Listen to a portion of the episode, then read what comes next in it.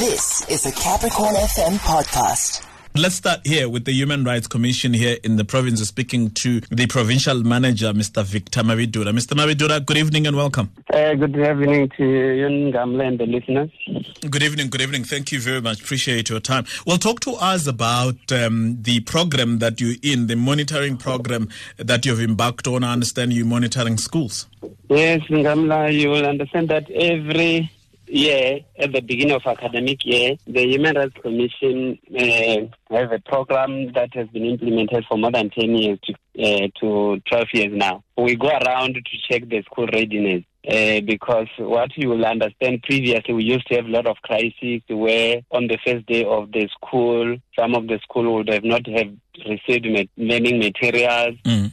Some of the schools would have not have received uh, teachers, uh, infrastructure, classrooms not been clean, and all those things. Yeah. But what I can say to you right now, you will understand. I think you remember when we used to have a crisis every year about the learning material. Mm, mm. I think uh, the department has managed to resolve the issue now. We have been uh, we have put that to rest. Mm. Every year now, learning learners when they arrive at school on the first day, they get their books and everything. Some of them they are given books before the school even reopens. Mm. So we really feel that that, that is good. From the schools that we have, revi- we have visited, uh, uh, we have found challenges indeed. Some Mm. of the challenges that we have uh, encountered Mm. is the overcrowding. Yes. Uh, the overcrowding is a challenge because you find in some of the schools in uh, in, in Mopani, uh, one classroom is having plus or minus 110 learners. Mm. And you can also imagine the pressure that the educator can experience and also the space because they have to squeeze next to each other, those learners, and uh, some of them, they are not even, the, the environment is not conducive for learning, by the way. Yes.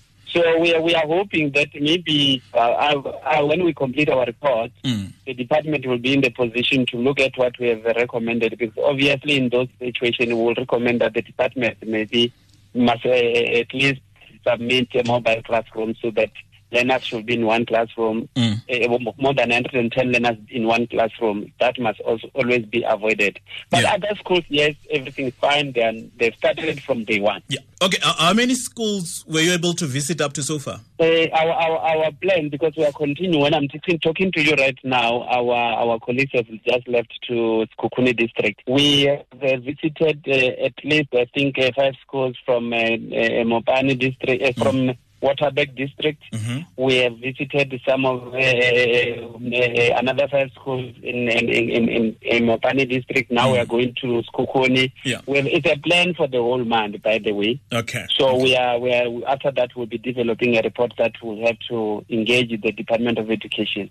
So, Yes. so by, by the end of the program and the month, what is the target? How many schools do you want to have visited? But also, is it sampling that you're looking at? Yeah, it's a sampling just to to check as to what is happening. But it must be noted that the, plan that we have does not mean that if a school is having a crisis, we don't go there and uh, uh, assist them and engage with the department. Mm. These are the schools that we just selected, but we, if we, for example, we find a school around, in the meantime, by the way, Mm. many many learners are coming to our office with their parents requesting to be like, to be placed. Or some of them yesterday we had the uh, grade twelve who failed.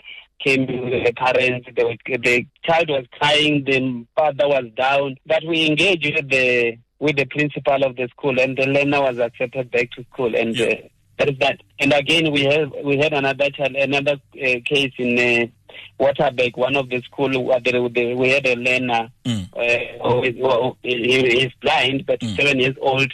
He didn't have any school, but we engaged with another school, special school, to accept the learner, and they agreed. So we we are, we are trying by all means to to resolve issues, and we are getting cooperation so far. Mm. I'm not saying that maybe going forward we cannot differ, Yeah. but so far the department is cooperating with us, Mm. and we are able to assist learners who want to get into the system and uh, repeat their matric. Mr. Mavhidula, in terms of, and of course, as a, hence my question around sampling, whether at the end of the day, maybe this is an answer you give much later, you are able to establish in terms of the human rights violations that may be there, intended or caused by circumstances, what you're finding and where.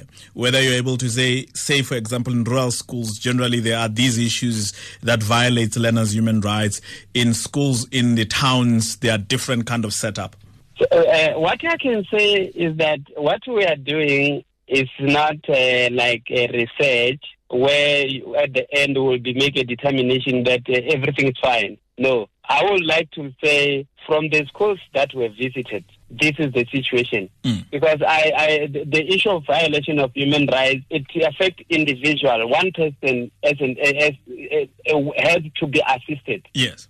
I cannot say that because we find school school A uh, uh, uh, being okay or everything is okay in school A. Yeah. Now the Human Rights Commission must make a conclusion that everything is okay Mm. with all the schools in the province are fine. No, every school that is affected, we look at the child as, as an individual child who has the right to access education. Mm. So we don't use the, the, the, the statistic and make a determination to say, no, now the department can relax, Mm. everything's fine. No, we, we, we, we're not going to do that. This is the, our, our inspection or our, our, our, our monitoring. It's, it's, it's a monitoring that is based on, that is linked with our mandate, Mm. protection mandate, to Yes. ensure that even if we find the situation bad in this particular school, we can also assist another one. If this one is good, we can also go to the second school, we'll assist that school to protect the rights.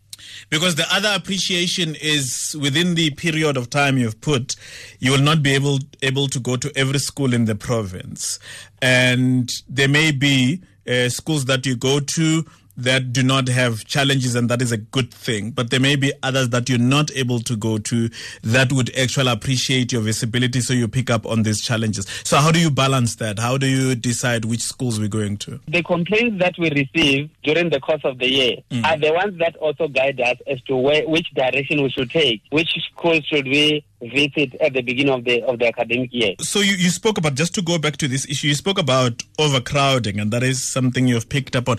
Are, are you saying you've seen a class where there were hundred plus learners in one class? Yes, we have a class uh, that we have uh, more than 100. Uh, let me say just 110 learners in one classroom. Mm. So you, you can see that we have an, an issue here. And we are not, we are also concerned about that overcrowding. Yeah. But you will understand. I don't want to talk much about the, uh, the, the, the, the higher education. Mm.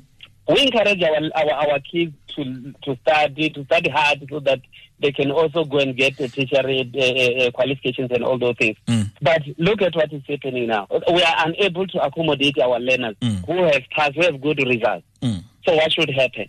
So I I think the, the challenges that we are identifying as the Human Rights Commission will also should also assist the, the Department of Education, both of them, higher and low, Mm. in terms of planning. Because you can't have you can't encourage learners to pass when they are they are, they are, they are passing. You don't accommodate at the university. Mm. It, it is, goes also to the issue of qualification. We send our kids to university. When they have qualification, they are in, unemployed. It demoralizes them. Mm. Mm, Right. No, I hear you. Well, thank you very much, Mr. Mavhidula. Appreciate your time.